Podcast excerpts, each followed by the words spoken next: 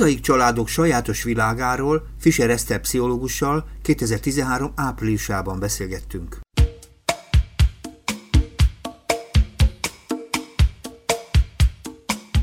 Sok szeretettel köszöntöm a stúdióban. Köszönöm szépen, én is üdvözlöm a hallgatókat. Uh-huh. Annyit tudok magáról, hogy pszichológus. Igen. De én nem hiszek a tiszta pszichológusban. Minden pszichológusnak van valami profilja, valami, amit gyakrabban csinál, vagy gyakrabban foglalkozik. Van-e maga, magának valami karaktere, valami, valami pszichológus karaktere, mivel foglalkozik gyakrabban? Hát egyrészt mindennel, másrészt ezen belül mondjuk így, hogy a mozaik családokkal az egy kicsit a szakterületemnek számít. Uh-huh. Írtam is erről egy tanácsadó könyvet, úgyhogy uh-huh. Uh, ez a sajátos élethelyzet, amikor úgy áll össze egy család, hogy van egy olyan pár, akinek már legalább az egyik tagjának van már máshonnan gyereke. Aha. És akkor ettől fogva ez már mozaik családnak tekinthető. Na majd erre még foglalkozunk, csak még a pedigre ja, pedigre jó. igen, igen, ezen igen, kívül. pedigre van. Pedigre, pedigre, igen. Én azt tudom, hogy Budapesten kívül még nem csak Budapesten, máshol is dolgozik, ugye csinálja ezt a szakmát, amit pszichológiának Berlinben élek tulajdonképpen, uh-huh. hát nagyon régen, 86 óta, de mindig tartottam a kapcsolatot Budapesttel, és gyakran járok is ide, és aztán úgy alakult a helyzet, hogy ilyen, hát mondjuk pszichológiai rendelést folytatok Budapesten is, és Berlinben is, uh-huh. távrendelést is Skype-on vagy telefonon, uh-huh. személyesen ebbe a két városba, és uh-huh. hát ilyen kettős életet élek. Mindig e, foglalkoztat engem, hogy hogy lehet egyszer ennyi időben, ennyi helyen sokféle módon jól működni, pláne olyan műfajban, ami személyes. Ugye azért a szakmája kifejezetten személyes szakma, úgy hívják, hogy pszichológia, igen. Hol akadálya a személyességnek, hogyha változó helyszíneken vagyok, hely, hmm. vagyok személyes? Uh-huh. Tehát hogy tud folyamatosan föntartani például, gondolom itt is, meg ott is ügyfelek vannak. Uh-huh.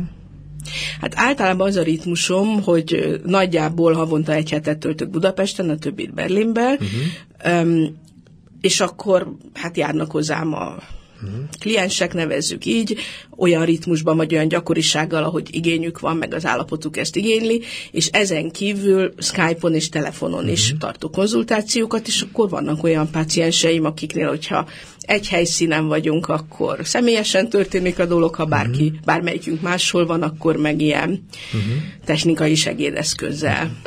Uh-huh. Berlinben dolgozik is Budapesten, de a célközönsége, akivel dolgozik, az az német is, magyar is egyszerre, vagy, vagy mennyiben különböző, mennyiben hasonlatos érdekel, hogy... Hát valahogy úgy keveredett ki a helyzet, hogy uh-huh. akik engem leginkább megkerestek, hát szájról szájra megy az ilyesmi, azok külföldön élő magyarok, ők uh-huh. velük van leggyakrabban kapcsolatom, és egyáltalán nem is kell, hogy ez a külföld pont Berlin legyen, hanem ezzel a Skype-os módszerrel akárhol lehetnek, mert valahogy az a benyomásuk, hogy hogy attól, hogy én magam is külföldön élek, a külföldön való lét problematikáját jobban tudom kezelni, mint az, aki Magyarországon magyar pszichológus, mert persze skype-olni úgy is lehetne, ahhoz én nem kellenék, de valahogy ez így ettől így kompetensebbnek éreznek, és azt gondolom, hogy nem indokolatlanul, mert valóban ez egy sajátos élethelyzet, sajátos problémákat termel, és jó ha erről az embernek van egy picit saját tapasztalata tehát a is. Élni, tehát nem a, nem a saját hazánkba élni, az egy, ez egy speciális helyzet. Igen, hát ez más, ezért vannak nekem persze magyarországi magyar pacienseim is, csak hmm. van ez a másik rész, aki hmm. külföldön él. Szokta összehasonlítani őket?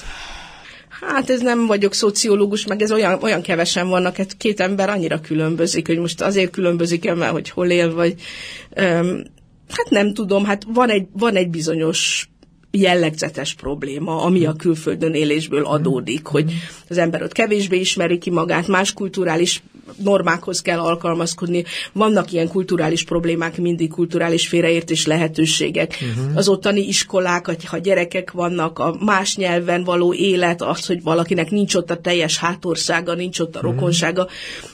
Ennek vannak, vannak jellegzetességei. Hát ez az általánosságot kerestem éppen magában. Nem szociológusok vagyunk, de mindenkinek van egy privát általánosítása, ha tetszik, Jó, hát az nem. van, az van. És ezt, ezt mindig fontosnak tartom, hogy az embernek legyen egy ilyen sűrítményei, mint amit mit maga mondott. És amiért én hívtam egyébként, ez egy nagyon izgalmas téma, én a minap éppen valahol olvastam, hogy patchwork család. A patchwork egy új találmány mostanában legalábbis új felfedezés, legalábbis nálunk. Jó pár éve, 10-15 éve jelent meg nálunk is a patchwork, ami nagyjából egy ö, olyan olyan fajta, hogy tetszik, szövetet jelent, vagy takarót, amik mindenféle ruha anyagokból készült. Tudom, Amerikában úgy született a patchwork például, hogy, hogy azt hiszem egy lánynak kilencet kell elkészíteni ahhoz, hogy elvegyék feleségül, és a tizedike pedig annak a fiúnak a ruháiból kell elkészíteni, ami aztán az övé lesz. Tehát egy ilyen érdekes, ilyen több darabból álló takaró. Foltvarásnak hívják ilyen elegánsan. Igen, így van. Mi köze ennek a foltvarásnak a családhoz? hát ez a, ez a patchwork család, mint kifejezés, amit mi magyarul inkább mozaik családnak szoktunk mondani, de pont ugyanaz a gondolat van benne, ennek az az, a, az, az alapja, hogy kész foltok, vagy kész mozaik darabok vannak, uh-huh. ö, majd mindjárt mondom, hogy ez hogyan van, és uh-huh. akkor attól lesz ebből patchwork takaró, vagy mozaik, hogyha ezeket olyan módon lehet összeilleszteni, hogy mindegyik megtartja a saját jellegzetességét, minden folt, a különállását, de össze fog illeni, és egy harmonikus egészé uh-huh. fog összeállni. Tehát nem összeolvad, uh-huh. és nem egy összedobált különbözőségek halmaza lesz, hanem valamilyen összeillő harmonikus egészé úgy nő össze, hogy a kívülálló részek külön-külön felismerhetőek. Tehát azt mondjuk akkor, a patchwork család ez egy minőségi mozaik család, mert össze is illenek a foltok. Hát a mozaik is össze kell, hogy illjen. Hát ott is ugyanaz van, hogy különböző színű uh-huh. kövekből egy harmonikus minta áll össze. Ez egy nagyon optimista elképzelés, de ez a, ez a célja mondjuk. E, rakjuk össze ezt az egész mozai családot. Egyébként én magamban a családfogalm is egy nagyon problematikus, ugye, mert a mai, mai világ családkép az nem a nagy családról szól, amiben benne voltak még a, talán a korábbi generációk is, és hisze nagy népes család együttesben gondolkodunk. A mai, mai világ családja már nem ilyen, de egyáltalán hogy jelenik ez az egész történet? Annyi kifejezés hallottam az elmúlt időben, például egy utálatos kifejezés, a csonka család, meg sok sokfajta változat van. De ebbe az egész családképletbe rakjuk már el ezt, hogy mivel állunk szembe. Hát a mozaik családnak ugye ez a lényege, hogy van egy pár, ez a házas pár, vagy szerelmes uh-huh. pár, vagy együttüli pár, vagy pár, akármiféle pár, pár-pár, uh-huh. ami ennek a családnak a tengelyét alkotja, és ehhez a családhoz tartoznak még olyan gyerekek is, aki nem ennek a párnak a közös gyereke. Uh-huh. És akkor attól lesz ez patchwork, vagy mozaik, tehát hogy vannak ilyen előző világból hozott egységek. Például az anya és gyerek, vagy apa és gyerek, vagy testvérek, testvércsoportok, esetleg mondjuk elképzeljük azt, hogy mind a két szülőnek már volt gyereke valamiféle előző kapcsolatából, akkor ezek az előzetes egységek, ezek fognak összeállni egy ilyen valamivé, amit hát nevezünk mozaik családnak. Értem, de hát oké, okay, ez teljesen életszerű a dolog, szerintem ma már azért nagyon... Gyakori, igen, igen, gyakori lehet mondani. Nagyon gyakori? Tényleg? Persze. Tehát az én képlet, én ismerem környezetemben nekem is vannak ilyen általánosítható tapasztalataim, de nem állítom, hogy szociológus lennék, de azt érzékelem az én környezetemben nagyon-nagyon sok emberről tudom, hogy nem abba a házasságba él, amiben annak idején kezdte, sok gyerek ugye vendég, valahonnan érkezett, vagy ő vitte a család, vagy ő kapta, de nagyon keveset tudok, aki együtt marad tehát nagyon kevés, aki az kezdetektől végig együtt marad férj feleségként, uh-huh. és ott nő fel a gyerek.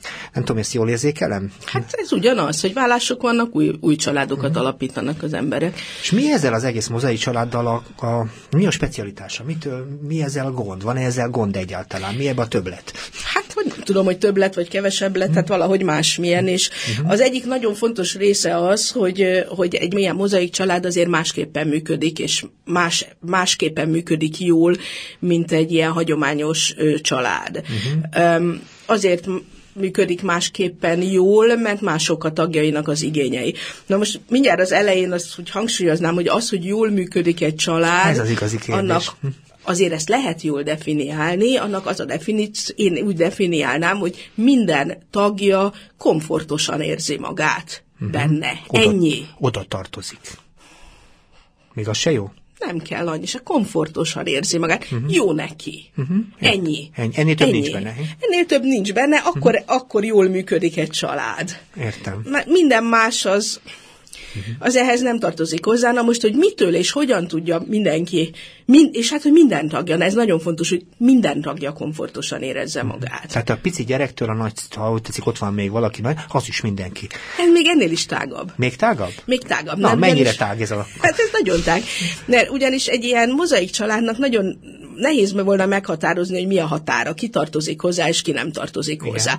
Ez az egésznek az egyik nagyon jellegzetes velejárója, hogy ö, nem világos a határa. Értem. Tehát most veszünk egy hagyományos családot, egy mag családot, lehet így hívni, akkor azt lehet mondani, hogy vannak a szülők és vannak a gyerekek, ők a szűkebb család. Igen. Körülöttük egy burok, ők a család. Igen. Vannak kültagok, nagymama, nagypapa, nagybácsi, rokonok, tehát vannak, vannak itt külsőbb rétegek, de maga a család az ilyen egyértelmű. Mm. És mindenki, aki a családon belül van, annak a legközelebbi családtagjai értelemszerűen ehhez a családhoz tartoznak. Mm.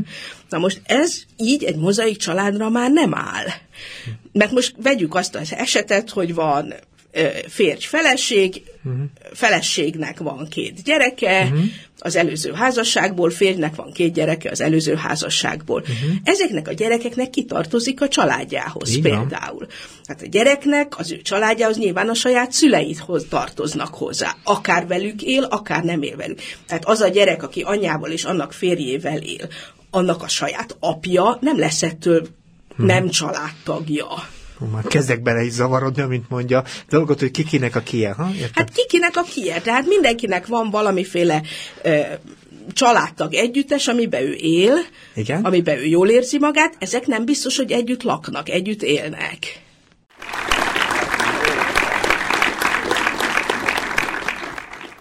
A Kapocsi Füssel segítő magazin 538. adásában Fischer Eszterrel kezdtünk beszélgetni a mozai családokról, és próbáltuk előállítani, hogy tetszik az expozíciót, úgy tetszik, mivel állunk szembe.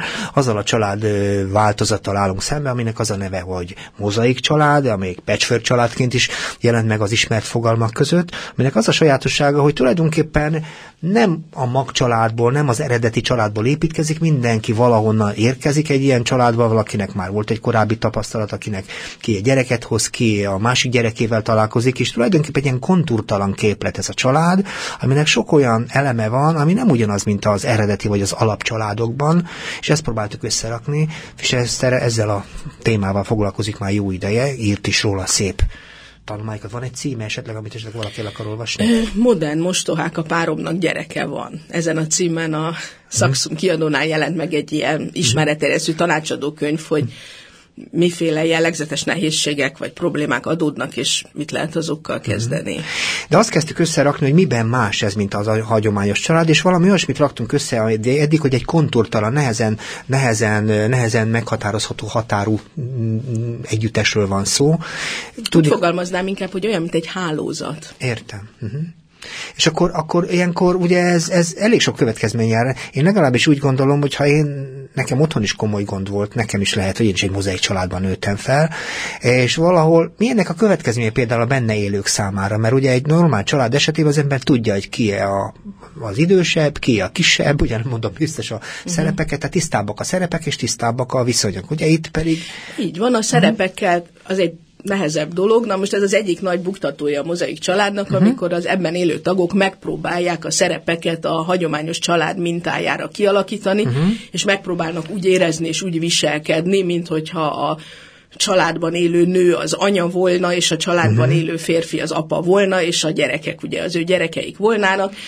És ez a le kell játszani, hogy mi egy igazi család vagyunk, idézőjelben az igazit, mert uh-huh. persze a mozaik is igazi, de hogy olyan, mint egy ö, hagyományos család, Látszat? ez az egyik legnagyobb mutató. A látszatra játszani? Nem a látszat a probléma ebben, hanem ez tagadja a valóságot. Értem. Tehát például azt, hogy ez már azt jelenti, hogyha van egy ilyen család, amiben mondjuk ott élnek az anyának a gyerekei egy másik férfival, és akkor azt a másik férfit úgymond apának kell tekinteni, akkor hol van a gyerekeknek az édesapjuk? Hát az is van, azt nem lehet eltörölni a föld színéről. Uh-huh. Tehát apunak nem biztos, hogy jó, ha szólítja. Hát biztos, hogy nem jó, ha szólítja. Illetve hát a gyerek valamiért pont azt akarja, akkor meg nem tiltanám meg, de nem célszerű. Uh-huh. Egyáltalán nem célszerű. Sokkal jobb, hogy a viszonyok azok szilárdak. Egy gyereknek uh-huh. van anyja, van apja, függetlenül attól, hogy hol él, ő vele él, vagy nem él vele, sőt, még akkor is, ha meghalt, még akkor is, ha soha nem is ismerte, akkor is az az anyja és az az apja, uh-huh. aki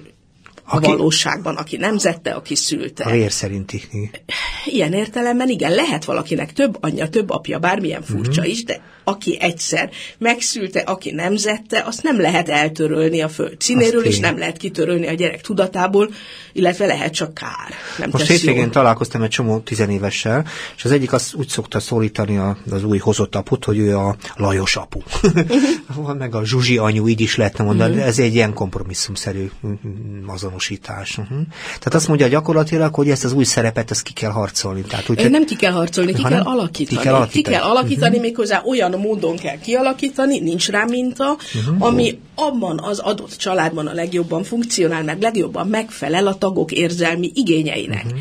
Tehát mondjuk akkor, hogyha egy gyereknek az édesapja tényleg eltűnt, vagy nem foglalkozik vele, akkor elképzelhető, hogy az anyja férje valamiféle apa szerepet be fog az ő életébe tölteni, mm. de az is lehet, hogy nem.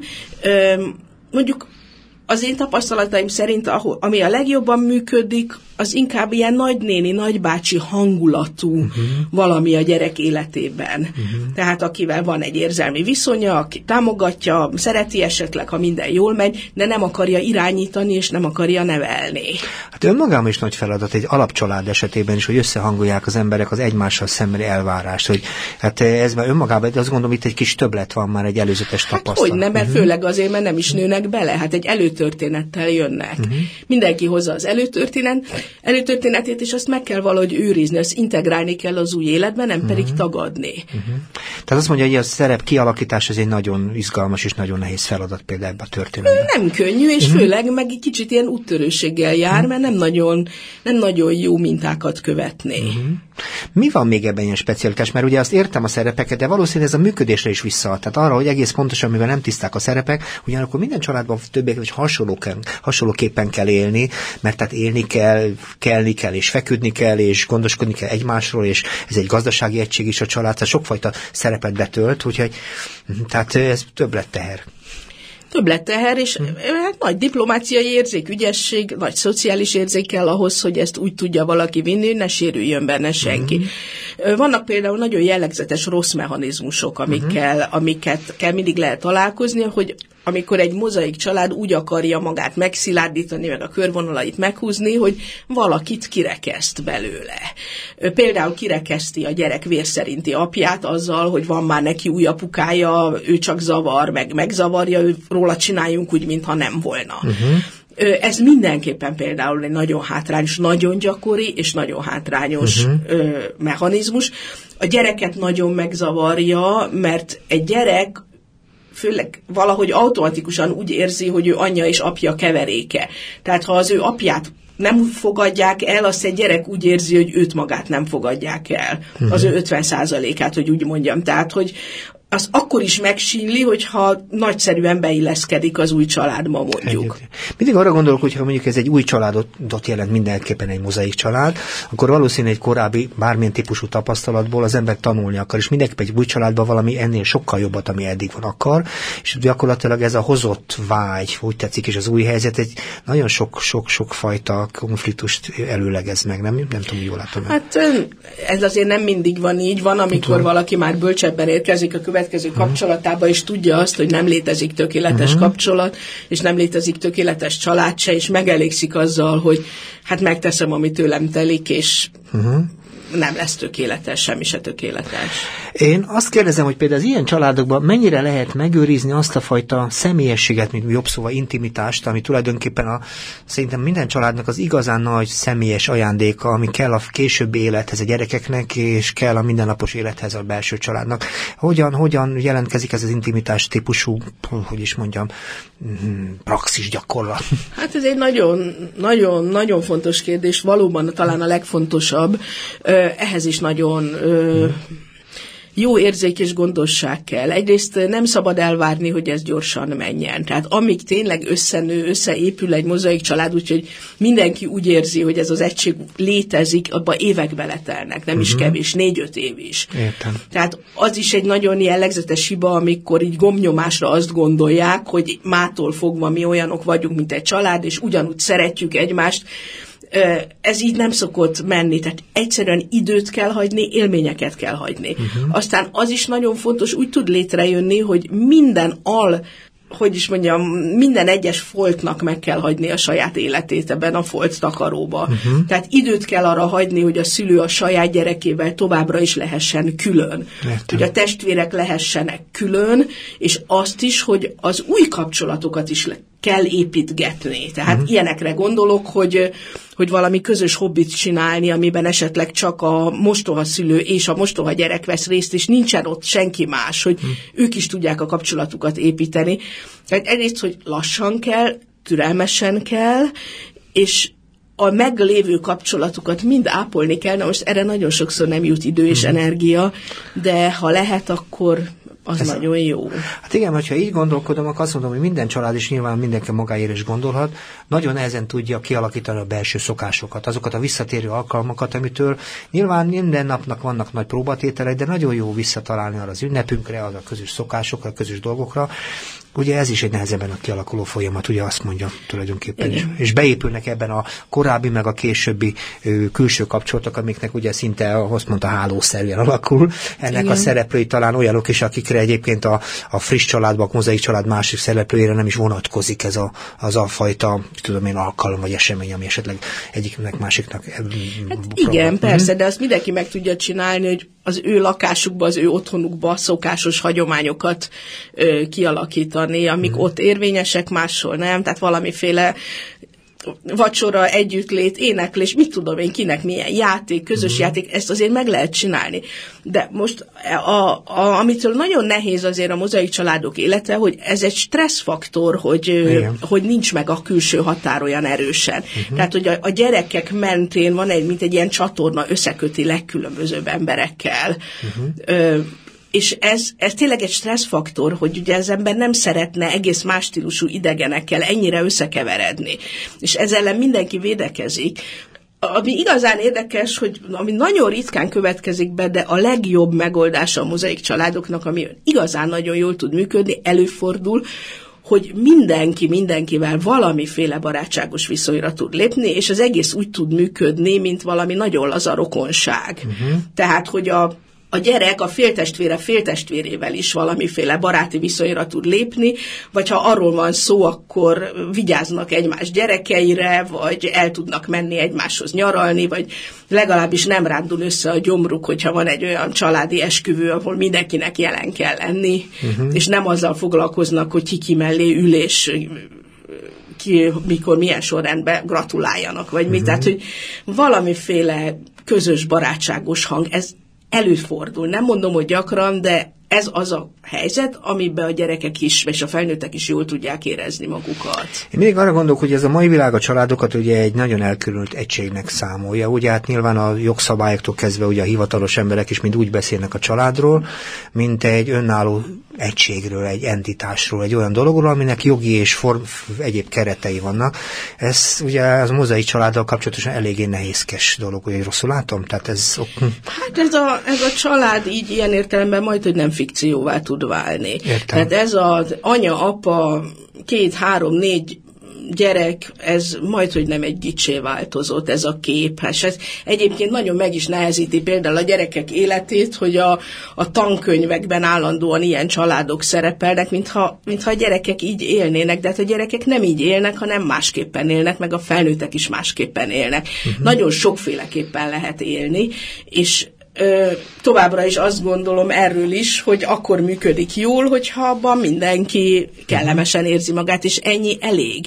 Tehát az is család, amiben ott lakik a nagymama, az is család, ha a nagymama lakik a gyerekkel, az is család, hogyha mozaik családról van szó, uh-huh Látott már jól működő mozaik családos jut el hogy mert, mert ugye azt gondolom, hogy belegondoltam, hogy mekkora kihívás ez azért valahol az élet, egyébként az élet önmagában is az, hogy ilyen lehetne azt mondani, de azért a benne szereplőknek igazi nagy feladat az, hogy összehangolják az összehangolhatatlannak látszó dolgokat. Úgyhogy az is kérdezem, hogy látott-e már, és hogy igazából vannak-e ezzel reális tapasztalatai jól működhetnek, mert sokszor azt érzem, akárkivel beszélek itt a környezetemben is, hogy csupa vergődés egy-két család élete, nagyon nehéz együtt maradni, és csomó félelem és szorongás veszi a benne lévő szereplőket körül, hogy, hogy most hogy tudunk együtt maradni, mi lesz velünk. Hát azt tudom mondani, hogy nehéz, tehát nehéz a mozaik családban az élet, nehezebb ezt kialakítani, uh-huh. és főleg az első időszak nagyon nehéz szokott lenni, tehát akkor, amikor a pár tagjai, tehát amikor összeköltöznek, amikor Értem. így össze kell ezt az egészet építeni. De hosszú távon, és azért vannak ismerősei, meg figyelj, hosszú távon vannak nagyon jól működő uh-huh. mozaik családok, akkor tényleg összeszoknak, tényleg kialakul ez az összetartozás érzés, és akkor, akkor nagyon gazdagíthatja az életet uh-huh. azt, hogy a legkülönbözőbb kapcsolatok tudnak működni. Nagy vonalúság kell hozzá, uh-huh. az, hogy biztonságban érezze magát mindenki, főleg a nagy vonalúság. Uh-huh. Nekem a fejemben van egy csomó történet, én sok tizenévessel szoktam találkozni, és sokran előfordul az, hogy nyilván a szülők elválnak, és ez egy nagyon nagy, tört, nagy tehertétel, a, főleg a gyerekeknek, akik ebben a dologba vétlenek, tehát nem róluk szól a vállás, és mégis ők viselik ennek egy csomó következményét, és hogy örülik meg egy másik, egy új szereplő, egy új apuka, egy új anyuka, vagy legalábbis egy új fér vagy feleség a, a, a, az én velem megmaradó szülővel együtt, és hogy, hogy igazából az a kérdésem, hogy mennyire befolyásolja például ezeknek a mozaik családoknak a létrejöttét alakulását, például a gyerekek ilyen szempontból viszonya az újhoz, az új szereplőhöz. Hát természetesen ez nagyon befolyásolja. Tehát én, mert nagyon sok ilyen utálatos képszerű mondatokat érzékelek a gyerekek számára, hogy olyan a sose ez egy ilyen ember, meg olyan ember, és és kérdezem, hogy mennyit beszélgettetek. Még semmit, tehát ahogy kinéz, mondta nekem valamelyik kislány, és azt mondtam, hogy hát talán nem ezzel kéne befejeznünk a beszélgetést, úgy kéne nézni, hogy megnézni, hogy egyébként hogy tud-e valami érdekeset mondani. Tehát ugye nagyon sok gyorsan ilyen, ilyen nagyon le nem folytatott vállás van a gyerekekben, és ezért aztán mindig az az érzésem, hogy a mozaik családoknál, legalábbis az én mai tapasztalatom szerint a gyerekek igazából a, az indításban a kulcs akadályok. Uh-huh nem tudom, hogy rosszul látom-e. Már hogy, hogy kulcsakadály? Tehát, hogy, hogy nehezebben indul el egy mozaik család. Hát természetesen, uh-huh. a, a, a gyerek természetesen nagyon megnehezíti az uh-huh. új kapcsolatkötést, de ez teljesen érthető. Uh-huh. Hát a, a gyerek számára egy, egy idegen ember belép az ő életterébe. Igen. Ugyanúgy egyébként a felnőttnek is nagyon nehéz a gyerekkel ilyen értelemben megbarátkozni. Hát mindenkinek arra van igénye, hogy a saját intim terébe intim kapcsolatok legyenek. Ez meg hát ugye kár ezt szépíteni, ez egy árukapcsolás. Igen. Ez egy kényszerkapcsolat. Tehát egy mozaik családban a kezdetben kényszerkapcsolatok vannak.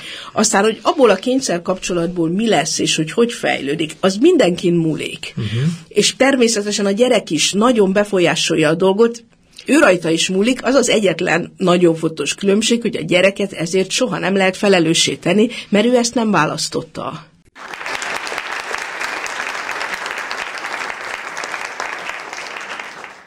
A Kapocs Ifjúság Segítő Magazin 538. adásában Fischer Eszter pszichológussal a mozai családokról kezdtünk el beszélgetni, összeraktuk, ami összerakhatatlannak látszik, hogy miből áll egy mozai család, ami az elmúlt időszakban eléggé általánsá vált, szerintem nem csak Magyarországon, szerte Európában mindenütt, és valahogy fölváltotta tulajdonképpen a hagyományos magcsalád módszereit, mert sajnos a gyakorlat nem sajnos, nem tudom, hogy hogy kéne ezt a jelzőt használni, jellemző Magyarországon és a világon is, hogy a, nem maradnak együtt a férj és feleség, közösség, és időnként cserélődnek szülői szerepek, és megjelennek a gyerekek más szülőtől, és mindenféle változatok alakultak ki az elmúlt időszakban, ami természetesen megpróbál, próbára teszi a benne lévőket, hisz együtt kell élni, és együtt kell jól élni, és azt mondta a műsor elején is, hogy az a jó család, amiben mindenki számára benne lét komfortos, ahogy tetszik, elfogadható, kényelmes, és ezt nagyon nehéz elérni ennek a feladatnak és ennek a témának a pszichológusa. Hogyan lehet egy ilyen családba segíteni? Hogyan jelentkeznek ilyen szempontból a feladatai például pszichológusnak? Hát azt gondolom, hogy először is meg kell próbálni elérni azt, hogy reálisan lássák az emberek a helyzetüket. Tehát azt kár tagadni, hogy mindenkinek kellemesebb és komfortosabb egy olyan családban élni, ami nem mozaik család. Tehát uh-huh. az, hogy együtt élni a házastársammal és közös gyerekeimmel, ez egy kellemesebb és könnyebb létforma, mint egy idegen gyereket megszokni, vagy a gyerekemet egy idegennel összehozni. Um, csak ez nagyon sokszor nem alternatíva. Tehát ilyen értelemben ez nem döntés kérdése, ha egy kapcsolat úgy megromlik, hogy nem fenntartható, uh-huh. Akkor hiába mondjuk azt, hogy jobb volna egy normális családban élni, mert hát nem olyanba élünk. Uh-huh. Na most ezért nagyon fontos ezt tudatosítani, és tényleg elfogadni, hogy egy mozaik család nem lesz olyan, mint egy átlagos család, azért, mert megpróbáljuk olyanná átfesteni. Uh-huh. Tehát, hogy ez egy irreális dolog, az az elvárás, hogy ugyanúgy szeretné a másik gyerekét, mint a sajátunkat, és a gyerek részért től is azt, hogy elvárni, hogy a házastársunkat úgy tekintse, mint az a szülője volna, hogy ez egy teljesen irreális elvárás. Tehát általában két tipikus problémával lehet találkozni. Az egyik, amikor nagyon rendes és jóindulatú emberek megpróbálják minden erővel a normális, úgynevezett normális család felé nyomni a mozaik család életét azzal, hogy megpróbálnák ugyanúgy szeretni a másik gyereket, ugyanúgy bánni vele, mint a sajátjukkal. Ez érzelmileg nem tud működni, mert ez nagyon alábecsülnénk például ugye egy anya szeretetét a gyereke iránt, ha azt gondolnánk, hogy ő el tudja dönteni, hogy holnaptól kezdve egy másik 7 éves gyereket ugyanúgy fog szeretni, mint a sajátját. Tehát ez egy nem reális dolog. Ez nem egy reális uh-huh. dolog. Na most ugyanakkor van egy, van egy másik szélsőség, és azzal is tulajdonképpen én egyre gyakrabban találkozom valamiféle romantikus elképzelés arról, hogy a szerelem az egy olyan csodálatos erő, hogy a szerelemnek kell lenni a legnagyobb érzésnek. És hogy mindenen átsegít és a szerelem. Hogy a, és hogy a szerelem mindent visz, tehát valóban elvárják egymástól azt például így szerelmes szerelmesek, hogy a párja hanyagolja el a saját gyerekét uh-huh. a, az ő kedvéért. Na most ez persze nem így fogalmazódik, de mondjuk úgy, hogy elviselhetetlennek érzi azt, hogyha ők együtt vannak szerelmes együttlétben, és a, a társa fölhívja telefonon a gyerekét, hogy hogy sikerült a nem tudom milyen foci meccse a hétvégén, és akkor ezt ilyen tördöfésként élik át, uh-huh. mert ha én őt szeretem a legjobban a világon, akkor szeressen ő is engem a legjobban a világon, és ebbe a romantikus gőzbe valóban elkezdenek azon dolgozni, hogy a gyereket háttérbe szorítsák. Uh-huh. Ami, ami hát megint csak én azt gondolom, hogy nem elfogadható. Uh-huh. Tehát azt az egyensúlyt megtalálni, hogy korrektül és tisztességesen bánni a gyerekkel, tudomásul venni, hogy ő ennek a családnak mindenféleképpen a tagja, de ugyanakkor nem ezt a, ezt a gicses hazugságot erőltetni, hogy én minden mhm. gyereket egyformán szeretek, tehát e között a kettő között egy jó egyensúly találni, ez művészet. Hát éppen arra gondoltam, mondta itt, hogy szerelem, szerelem meg a józanság, ugye ez szinte hát, egymás kiszorító dolgok, ugye, és ugye nagyon Nagy feszültségtűrésre van szükség, Igen. tehát aki mozaik családban él, az, annak el kell tudni fogadnia az, hogy néha rosszul fogja magát érezni, hogy uh-huh. például féltékenységet fog érezni, uh-huh. ami nem baj, hogy érzi, de azt ki kell bírni. Uh-huh. Tehát az nem jogosítja föl arra például, hogy a féltékenység kiváltóját a gyereket bántsa, vagy üldözze. De le se kell tagadni. Uh-huh. Nagyon izgalmasat mond, és mindig az jut az eszembe, én nagyon sokat beszélgetek, most mindig sokat beszélgetek arról, hogy hogyan jönnek létre kapcsolatok, és például nagyon sokszor úgy érzékelem, hogy fiúk, lányok úgy lépnek kapcsolatba, hogy majd átalakítom, majd olyanná teszem, majd ugye jó-jó, most még ilyeneket, olyanokat csinál, de majd megnevelem, és ugye itt pedig valami alapvetően másról beszél arról, hogy például a mozaik család feltétele el tudjuk-e fogadni úgy, ahogy van a másikat. És ez egészen más kapcsolatkereső nézőpont. Ö, nem is feltétlenül az hang, hangsúlyoznám, ez is igaz, hogy a másikat kell elfogadni. Uh-huh. Nem ezt gondolom, hanem a saját negatív érzéseinket kell elfogadni, vagyis tudomásul venni, Értem. hogy vannak. Tehát uh-huh. például az, hogy féltékenységet érzek. Az kellemetlen érzés, de ezt nem muszáj valamilyen uh-huh. módon eltüntetni, akár azzal, hogy letagadom, akár azzal, hogy elüldözöm a háztól azt, aki az én féltékenységemet kiváltotta, hanem hogy hát olyan, hogy hát van az, hogy a, az embernek fáj a feje, és nincs gyógyszer rá, hát kibírja. Uh-huh. Ki kell ilyenkor mondani, hogy én most féltékeny vagyok a kedvesem gyermekére, vagy ilyesmi? Vagy mi? Nem már tudni. Nem már tudni. Világos. Ha azzal mondom ki, hogy benne van a követelés, uh-huh. hogy neked kötelességed az, hogy én ne legyek féltékeny, akkor akkor nem. Uh-huh. De ha az, hogy hát igen, féltéken vagyok, sajnos kibírom, ez van, mit csináljak, nem tudom az érzéseimet irányítani, de azért nem fogom, nem fogom azt mondani, hogy uh-huh. izé, ne jöjjön a gyerek hétvégén, mert én azt nem uh-huh. bírom ki. Hanem igen, ez nekem megterhelő adott esetben, vagy féltékenységet vált ki, gondolkodjunk, hogy hogy lehet ezt ügyesen És kezelni. dolgozzunk rajta, értem. Ha, igen, Aha. lehet alkudozni, lehet próbálkozni. Uh-huh. Az a kezdtem, hogy hogyan jelentkezik az ön feladat ebbe a dologba, és azt mondta, hogy leginkább először, hogy kell tisztán látni, hogy milyen a helyzet, ugye, hogy mivel, mivel állunk szembe. Van-e tipikus, hogy tetszik, ilyen mozaik család pszichológiai kérdés, fogalmazunk, hogy egy, egy szakembernek kell foglalkozni. Van-e tipikus ezen kívül, valami jellegzetes? Azt mondta a műsor során, ugye, hogy sok esetben kontúrtalan képletről van szó, egy kontúrtalan egységről. A szerepek sem igazán tiszták sok esetben. Jelentkezik ez például az ön munkájában, tehát a feladatokban. Hogyan lehet ebben a dologban visszasegíteni az embereket a tiszta szerepekhez? Vagy a, a, mert ugye egy család esetében ugye az intimitás szempontjában nagyon fontos, hogy hol az én személyes határom, ugye? És egy család pedig olyan helyzetet mutat, amiben nagyon nehéz a határról beszélni, ugye? Hogyan ez egy hoz... nagyon fontos mhm. kérdés. Mm-hmm. Nagyon fontos kérdés, és nagyon jó is, hogy ezt mondja. A, azt, az is nagyon fontos tudatosítani, ebbe lehet segíteni, hogy a mozaik családban a belső határok is máshol vannak, mint Igen. egy nem mozaik családban. A belső határnak nevezem azt a családtagok közötti határ. Igen. Tehát például és ugye azt, azt valahogy nagyon be kell tudni állítani. A, a határsértés élménye az mindenkinek nagyon kellemetlen. Uh-huh. És ilyen, ilyen határsértés élmény például az, hogy mondjuk a, ezek nehéz pillanatok, hogy a gyerek bebújik a felnőttek ágyába. Uh-huh. Mondjuk négy-öt éves gyerek természetesen bebújik, uh-huh. a, a szülője a gyereknek természetesnek fogadja, uh-huh. a másik felnőttnek ez egy, ez egy diszkomfort érzés, Igen. hogy uh-huh. bebújik a gyerek. Na most erre én nem tudnék receptet adni, mert uh-huh. a gyereket azért kitiltani, uh-huh. hogy reggel nem ehessen be a szülő ágyába, mert ott van valaki még, azt sem lehet, de hogy jó tudni erről a problémáról. Uh-huh. Akkor, akkor egyszerűen tudni dolgozni rajta. Uh-huh. De a másik oldal is például az, hogy, hogy nyitva szokott lenni a fürdőszoba. Ebben nagyon érezheti magát egy gyerek is nagyon kellemetlen, hogy ott egy idegen pofa jár kell, uh-huh. akkor ő már becsukná a fürdőszobát. Az, és hogy persze valahogy erről az intimitást valamennyit veszít mindenki. Uh-huh. Nem lehet olyan lazán alsó neműbe járkálni, mint ahogy az ember azt szeretné, mert van, akit az zavar. Uh-huh. A határnak ott kell lenni, ahol az érzi, akinek a legtávolabb van. Hát meg ha jelzi, ha baj van. Tehát nem, az igazság, hogy azt mondta legelején is, ugye, de jó lenne el tudnánk fogadni ezt a helyzetet, és ugye jó lenne tudni a realitásról beszélni, de sokszor igazából a realitás az azt is jelenti, hogy ki kell tudni mondani, az engem zavar. Uh-huh. Megtörténik ez egy ilyen családban. Tehát megtörténik-e, mert ugye ez az igazi kérdés, ha csak zavar, de nem mondom, akkor itt megjelennek azok a fajta lappangó konfliktusok, ami később megjelenik valami másban. Jobb volna, hát uh-huh. szerencsés, hogyha ha ki tudják mondani, persze sokszor nem tudják kimondani. Uh-huh értem.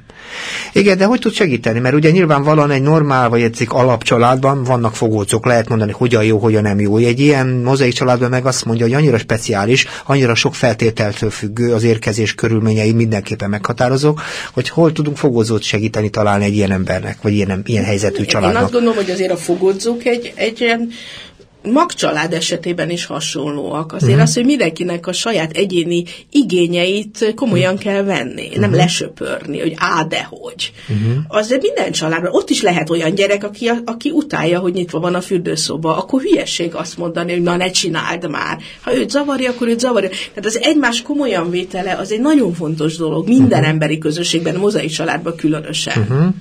Értem.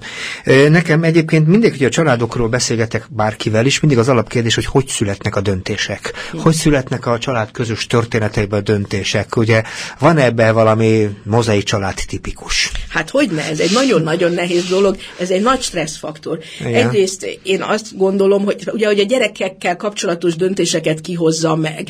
Mégiscsak az a szerencsés, ha úgy működik, hogy a saját szülei meghozhatják a döntéseket. Tehát a távol lévő szülő, aki nem él együtt a gyerekével, azt nem szorítják ki a döntésekből. Uh-huh. A gyerekre vonatkozó döntésekből, hogy ő utazzon, ne utazzon, mit tanuljon, mit sportoljon, hogyan, hogy ott a legilletékesebb az a szerencsés, ha a szülő tud maradni. Értem. Tehát ez is nagyon megnehezíti, mert ráadásul a döntéseket egy ilyen kényszer kapcsolatba kerül más mozaik családok döntéseivel. Például az, hogy mi mikor utazunk, nyaralunk, az függvénye lesz annak, hogy a gyerek uh-huh. másik szülőjének a munkahelye, meg a nem tudom, ez egy nagyon nagy stresszfaktor, hogy uh-huh. sokan úgy élik át, hogy megőrülnek ettől, hogy nem tudnak egy normális döntést hozni, uh-huh. mert fölrúgja a másik. Uh-huh társaság. Tehát itt csak valami nagyon kompromisszumkész, demokratikus és jóindulatú döntési rendszerek működnek, uh-huh. ahol nem kell attól félni, hogy keresztbe tesznek. Igen, de vannak sürgősségi helyzetek, mondok egy példát, valaki itt megbetegszik, és ugye nyilván minden család valamilyen módon ugye egy szervezet, ahol működik minden, ugye a vásárlástól, ugye a gondoskodásig mindenféle, és megborul. Ugye alapcsaládi történeteknél is mindig valaki jobban cipeli a, a, hogy a család feladatot, mint a többi, de ilyen esetben ugye nyilván ezek megint egy döntési helyzet, mert mikor kell festetni, az is egy ilyen váratlan dolog be. Ilyenkor, ilyenkor mi van? Hát nem egyszerű a helyzet. Általában az szokott lenni, hogy nemtől függetlenül a gyereknek a saját szülője erősebben benne van a gyerekkel kapcsolatos döntésekben. Tehát Értem a beteg gyerekkel uh-huh. mégiscsak inkább foglalkozik a saját szülője, mint annak a házastársa. Hát azt gondolom, hogy a helyzet van, akkor csinálja az, aki kéznél van. Uh-huh. A döntésben én, én szóval az szokott legjobban működni, hogyha döntési jogköre a szülőnek van, uh-huh. de a házastársnak mindenképpen tanácsadói uh-huh. vagy hozzászólói jogköre van, tehát a véleményét meghallgatják, respektálják is, de ne döntsön. A gyerekek nagyon rosszul szokták viselni, amikor döntést hoz uh-huh. az idegen. Uh-huh. Azt mondja, hogy hánykor kell hazajönni. Ettől megőrülnek a kamaszok. Igen, megmondják nekik. Egyébként ez mindig rossz döntés. Persze, ez olyan családban is rossz. Hogyha azt mondja az új mostoha apa, hogy már pedig te nem tudom. Ekkor is, ekkor itt leszel. Ez, mert akkor megőrül a gyerek, hogy ezt nem fogadja el, hogy miért volna hatalma fölötte. Igen, egyébként szoktuk tanítani ilyenkor ilyen minden szülőt mozaiktól, meg nem az mozaikostól is, hogy de jó lenne, inkább a gyerek mondja hogy ő mikor jön haza, és azt tartsa be, ne azt, amit én mondok. Persze. Egyébként a, a, nagyon sokszor az jól működik, ilyen tanácsokat is szoktunk adni, hogy fogalmazás kérdése. Tehát, Persze. hogy nyugodtan mondhatja azt a, ez az illető valaki, hogyha jó viszonyban van a gyerekkel, hogy én nagyon jónak tartanám, hogyha hétre azért hazaérnél, uh-huh. és ebben benne van, hogy el nem döntheti rá, nem parancsolhat, de a véleményét kiteszi. Hát nagyon fontos, hogy milyen a kommunikáció ennek az Igen, egész. Abszolút. Ez egy régi történet végül is a mozaik család, ez nem egy friss találmány. Ugye jó sok éve már jellemzi egyébként azt hiszem a mindennapi életeket. Mennyire jellemző ennek a dinasztikussága? Mert ugye minden, mindenfajta családi képleteket magunk is tanulunk, ahogy beleszületünk a bizonyos korba, mi is próbáljuk szinte ismételni. Mennyire, mennyire dinasztikus ez a problematika? Nem tudom, van egy ilyen közhely, hogy az ember ilyen viselkedési vagy konfliktus megoldási mintákat tanul, és akkor azt tovább viszi, de nem tudom, hogy ez nagyon számít. Végül is változnak a feltételek, változik uh-huh. a kor, olyan sok minden változik most már két generáció között, hogy most, hogy akkor ettől többen válnának, az elvált szülők gyerekei inkább válnának, nem tudom. Én szerintem ez nem egy dinasztikus kérdés, ez minden egyes családba újra alakul. Értem. Mert azt tudom, hogy az egyszülős családok esetében valamikor ugye valaki hiányzik a körből, lehet, hogy a papa vagy a mama, az például sokszor nagyon visszaad az újabb család létrejöttétől, de ezek szerint ez itt nem annyira játszik. Lehet, nem tudom. Uh-huh. Jó, azt kérdezem én, mert ugye most már nagyon vége felé haladunk, és kell elfolyott az, folyóban van az időnk, de hogy igazából azt mondja, hogy mennyire, azt kérdezem, hogy mennyire fontos egy ilyen család esetében napra készen segíteni egy mozaik családot, mert azt mondta, hogy nagyon nehezen, hosszú ideig tart például egy családba kialakítani a komfort, komfortot. Mikor lehet azt mondani egy családnál, hogy, hogy, hogy mire lehet készülni, hogy hosszabb ideig kell tartani, kialakítani a családot. Mennyire van szükségük ezeknek a családoknak külső segítségre, másként így kérdezem. Uh-huh. Hát az attól függ, akkor, akkor, akkor van segítségre szükségük, hogyha nekik igényük is van, vagy hogyha valakinek nagyon az érdekei ellen hat a, hatnak a történések. Uh-huh. A gyerekekkel nagyon ki lehet tolni természetesen, tehát egy, egy gyerek az eléggé védtelen. Hát, hogyha bárkinek, bárki annak a jelét adja, hogy, hogy uh-huh. vele tényleg baj van. Uh-huh. E, általában érdekel egyébként hogy a mozai család ugye valahogy nem illeszkedik most ugye a közfelfogásba. E, maga szerint rendben van ez az egész család, tehát ez a fajta változat, mert ugye igazából sokszor úgy beszélgetek, van nem minden gyerek büszke arra, hogy milyen családban van, mert ugye sok esetben van ennek egy ilyen furcsa presztízse, valami furcsa szerep, hogy én elvált szülők gyereke vagyok, vagy ilyen furcsa családképlet. Mennyire? Uh-huh. Ez most már annyira gyakori, én nem gondolom, hogy ennek már ilyen stigmatizáló hangulata Igen. volna. Szóval nem tudom, ezt, én ezt pragmatikusan csak tudom csak nézni, ez van ez a jelenség egyre gyakoribb, nem lehet azt mondani, hogy bár maradnának együtt olyan családok, ahol igazán és végérvényesen megromlott a felnőttek kapcsolata, ahogy már az előbb is mondtam, én is azt gondolom, hogy kellemesebb az élet egy magcsaládba, de nem minden áron. Uh-huh.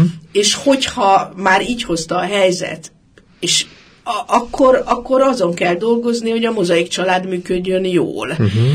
Én, szóval kár ezt szépíteni, hogy ez pontosan ugyanolyan kellemes volna, többnyire nem ugyanolyan kellemes, de hát ez van, ebből kell kihozni azt, amit, uh-huh. amit lehet.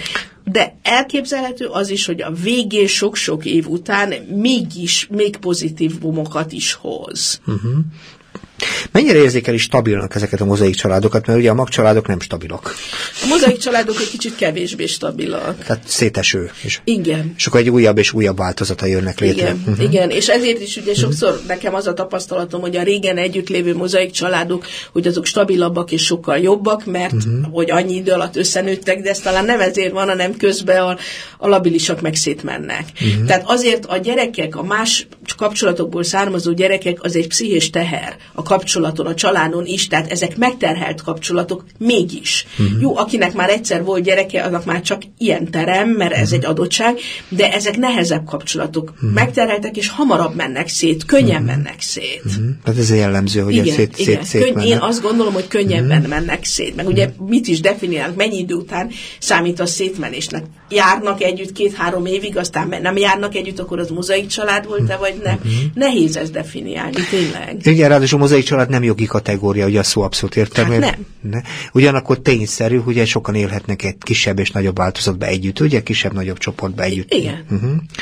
Azért kérdezem, hogy mennyire stabil, mert ez, ha nem stabil a dologban, ugye, hogy szakad a takaró, hogy fogalmazom ebben az értelem. És a varrások mentén szakad. Varrás, igen. A varrások mentén. Tehát ahol egyébként az emberek össze akarják varni a kapcsolatokat, ott szakad. Uh-huh. E, valamikor nagyon régen beszélgetem idős emberrel, aki már ilyen mozaik családban nőtt föl, és egyedül maradt az azt jelenti, hogy sok-sok segítsége. Mennyire van-e ilyen fajta kimenetel egy ilyen mozaik családnak, hogy egyszerűen leszaladnak mellőle a többiek? Hát itt nagyon sokfélét lehet látni, és hát néha, néha ilyen szép történeteket lehet hallani, például ilyenek, hogy, hogy az unoka az meg már közös lesz. Tehát, Értem. hogy mert amikor megszületik az unoka, akkor az egyik félnek ugye továbbra se vér szerinti unokája, de a születésétől fogva vele él, vagy hát nem vele, hanem bele tartozik a családba, hogy akkor már tényleg olyan nagyon mély érzések tudnak kialakulni. De ez a mozaik családoknál az is jellemző, hogy borzasztó széles skálája van annak, hogy hosszú távon hogy alakulnak a kapcsolatok. Uh-huh. Tehát vannak mostoha testvérek, akik egész életükben nagyon-nagyon jóba maradnak, uh-huh. és összeköti őket a közös gyerekkor és a közös család, és van olyanok, akik az életben nem találkoznak uh-huh. többé, és ugyanúgy szülők, gyerekek között is, tehát megjósolhatatlan, hogy hosszú távon hogy fog alakulni uh-huh. a kapcsolat. Alakulhat nagyon jól is, meg rosszul. Tehát a mozaik család erőforrása a jövőben van, tehát abban, hogy együtt akarunk-e maradni, és ezért aztán áldozatokat is, vagy tetszik, önkorlátozást is képesek vagyunk magunkkal tenni. Lehet Próbálok benne én... érni, olyan tapasztalatokhoz uh-huh. lehet jutni, hogy pszichés teherbírás szempontjából, emberi kultúra szempontjából lehet fejlődni. Uh-huh. Hadd kérdezem, hogy ezzel az egész problematikával ugye nem sok emberrel találkoztam, aki foglalkozott. Mennyire, mennyire ismert például ennek a problematikája egyébként a szakmákban, a nyilvánosság előtt? Azért még egy kicsit jön pár mondatot erre. Hát én úgy jutottam ehhez a témához, hogy az tűnt fel nekem, ugye Németországban élve, hogy a könyvesboltok tele voltak ilyen tanácsadó könyvekkel, és ez egy nagyon e, nyilvános téma volt, ezzel foglalkoztak Magyarországon, én pedig úgy tapasztaltam akkoriban, hogy egyáltalán nem foglalkoztak semmit. Most se olvasható sehol. És hogy nem úgy tekintették, hmm. hogy, a, hogy ez ugyanolyan család, de ilyen egészen a végtelen naivitásig. Tehát, hogy hmm. a mhm. szülői értekezletnél, hogy izé gyereknek azt mondják, hogy hallom, új apukád van, és új apuka jön be a szülői értekezletre, és akkor úgy tekintik, hogy hát ott az apja is kész. Hmm. És hogy hogy ez rendben van. Nem úgy, hogy rendben van, hanem hogy nem tekintik úgy, hogy ez másmilyen. Tehát nem tekintik úgy, hogy ez egy idegen ember ott a gyerek életébe, és a gyereknek nincs új apukája, ott van az ő apja, ami ott a világ, világ. Lehet, hogy két sarokkal arrébb lakik mostanában, uh-huh. akkor is az ő apja. Uh-huh. Tehát azt, hogy ez a különbség feltűnő volt, hogy mennyire másképp állnak ehhez a témához. Tehát, és nyilván az angol nyelvterületen is máshol is, hogy ez egy problematikus vagy sajátos helyzet, amivel érdemes foglalkozni, akkor az ember jobban megérti, hmm. jobban tudja működtetni. Nálunk erről nagyon keveset lehet ezek szerint tudni, és kevésbé reagálnak rá a szakemberek, és kevésbé számol vele a nyilvánosság. Lassacskán, uh-huh. lassacskán egyre többet. Tehát azért amióta én magam is ezzel foglalkozom, az az érzésem, hogy egyre inkább foglalkoznak vele. Uh-huh. Nagyon helyesen. Igen, nagyon, igen, nagyon... igen, tehát hogy lassacskán, lassacskán ez bekerül már. Uh-huh. Nagyon érdekeseket beszélgettünk, és az a helyzet, hogy ez egy olyan sokfajta szempontokat végig hogy is mondjam, végigbeszélni való téma, amire szerintem most még csak egy bevezető beszélgetést próbáltunk összerakni. Az a kérdésem, hogy, hogy Változik -e ez az egész kérdés? Tehát már ezért mondjuk azt érzi, az, hogy mi egy mozaik családról beszéltünk, az egy ilyen konstans fogalom, de azért, hogy mióta azért foglalkozik, azóta alakult a dolog. Ugye változnak-e a mozaik családoknak a jellemzői? Nem csak a létszámok nő, hanem változik-e? Van-e valami fajta trend a mozaik család létrejöttében például? Azért még ez is érdekelne. Uh-huh. Annyi, azt látom én változásnak, hogy amikor kezdtem a témával foglalkozni, akkor gyakrabban találkoztam azzal a szélsőséges problémával, hogy az az elvárás, hogy ugyanúgy kell csinálni, mint egy normális család, és ugyanúgy kell szeretni a gyereket, mint a sajátot, és akkor, mint a búvópatak, az ellenérzések, meg mm. agressziók valami más helyen kerültek felszínre, és ez, ez okozta a pusztulást adott mm. esetben. Most gyakrabban találkozom ezzel, hogy a, a gyereket szorítanák kifelé. Uh-huh, értem. Tehát, hogy jó, akkor felvállalom azt, hogy nem tudom úgy szeretni, de akkor te uh-huh. se tölts uh-huh. vele az idődet, ha nem, inkább tűnjön el az életünkből. Uh-huh. Most egy picit kiélezetten fogla, uh-huh. fogalmaztam, de most inkább ez erősödött uh-huh. föl, ez a tapasztalatom. És változik ez a kérdés folyamatosan, mint minden ebben a világban, de Igen. jó, ha vannak szakemberek, akik ebben tudnak segíteni, mint ahogy ön is például ezzel a családokkal foglalkozik. Nagyon szépen köszönöm a beszélgetést, rendkívül izgalmas volt, és sok-sok gondolatot indítatott bennem mindenképpen, és azt gondolom, hogy ez a kérdés máskor is elővehető, Köszönöm szépen a beszélgetést. És hallgassák tovább a civil rádiót. A civil rádió az után következő műsort. De mielőtt még elbúcsúzni, szeretném megköszönni, megköszönni Szigeti Marcinak a technikai közreműködést. A következő műsor pedig a Név és Ember című program, amit szerkeszt és vezet Pogány György. Szabó András hallották viszont hallásra.